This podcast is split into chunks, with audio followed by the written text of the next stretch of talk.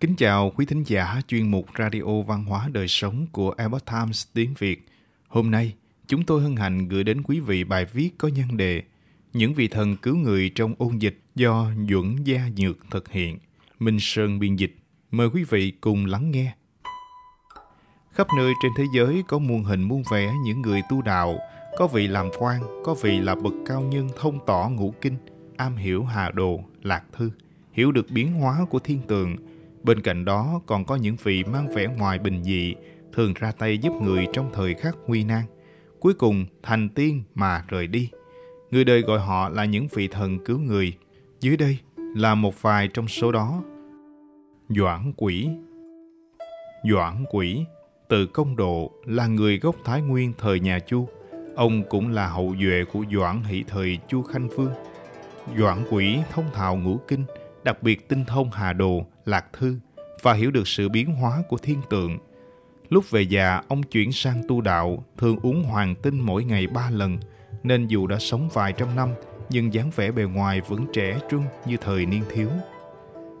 Doãn quỷ đi chu du khắp nơi trong thiên hạ, trên lưng luôn mang hàng chục ống tre, bên trong mỗi ống tre đều có thuốc cứu người. Khi đại dịch bùng phát, có người được ông cấp thuốc, thuốc ấy có mùi giống như táo tàu.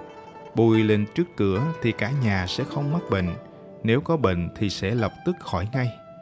Doãn quỷ có một đệ tử tên là Hoàng Lý, sống ở núi Lục Hồn.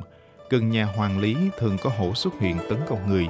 Doãn quỷ dặn Hoàng Lý chặt một khúc gỗ lớn, rồi lại chặt thành bốn cây trụ, sau đó đem trồng ở bốn gốc cách nhau một dặm, mỗi phương một cây.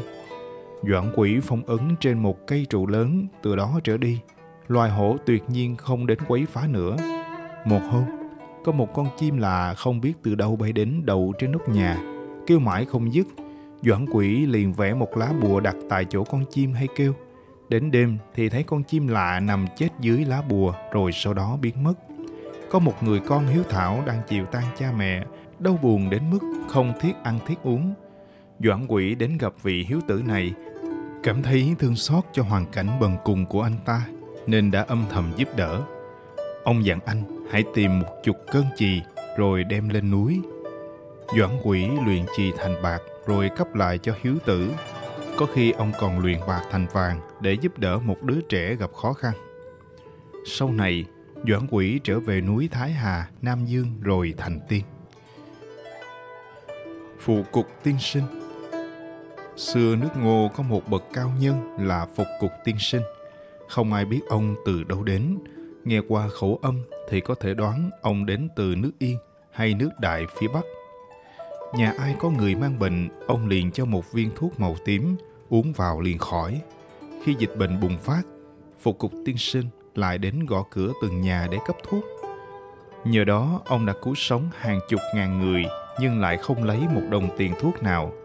Sau này, dân nước Ngô mới biết rằng ông chính là bậc chân nhân đã đắc đạo. Tương truyền phục cục tiên sinh sống ở vùng đỉnh núi nước Ngô, thường hay xuống núi để bốc thuốc cứu người. Một ngày nọ, khi chuẩn bị rời đi, ông bèn nói với những người ở dưới núi. Tôi sắp trở về núi Bồng Lai rồi, Trước khi đi tôi sẽ cho các vị một chút nước thần. Mọi người hãy để ý từ phía trên vách đá. Giữa các tảng đá có một dòng nước tinh khiết màu trắng chảy xuống, uống vào là khỏi bệnh. Quả nhiên, rất nhiều người tin lời đến uống nước thần, thì thấy lập tức khỏi bệnh, dân chúng biết ơn ông, bèn lập miếu thờ. Lưu Cang và Phàn Phu Nhân Lưu Cang, tự Bá Loan, sống thời nhà Hán, là một vị quan thanh liêm giản dị, thường lựa chọn những chính sách có lợi cho dân. Bản thân Lưu Cang cũng là một người tu đạo cao thâm, tinh thông đạo thuật, có thần thông biến hóa, còn có thể triệu hồi quỷ thần. Đây là những công năng xuất lai trong quá trình tu luyện bí mật của ông. Người khác không thể biết được. Vợ của Lưu Cang họ Phàn cũng là một người tu đạo, đạo thuật của bà đã đến trình độ cao siêu tuyệt diệu có một lần, Lưu Cang cùng phu nhân đến núi Minh Sơn. Trên đường gặp một con hổ, khi đó con hổ đang nằm trên mặt đất. Vừa thấy họ, bèn cúi mặt xuống như thể cảm nhận được năng lượng to lớn từ hai người. Nó trở nên ngoan ngoãn như một con cừu, không dám tỏ ra bất kính. Phu nhân Lưu Can bèn lấy ra một sợi dây thừng nhỏ, buộc vào con hổ rồi dắt nó về nhà.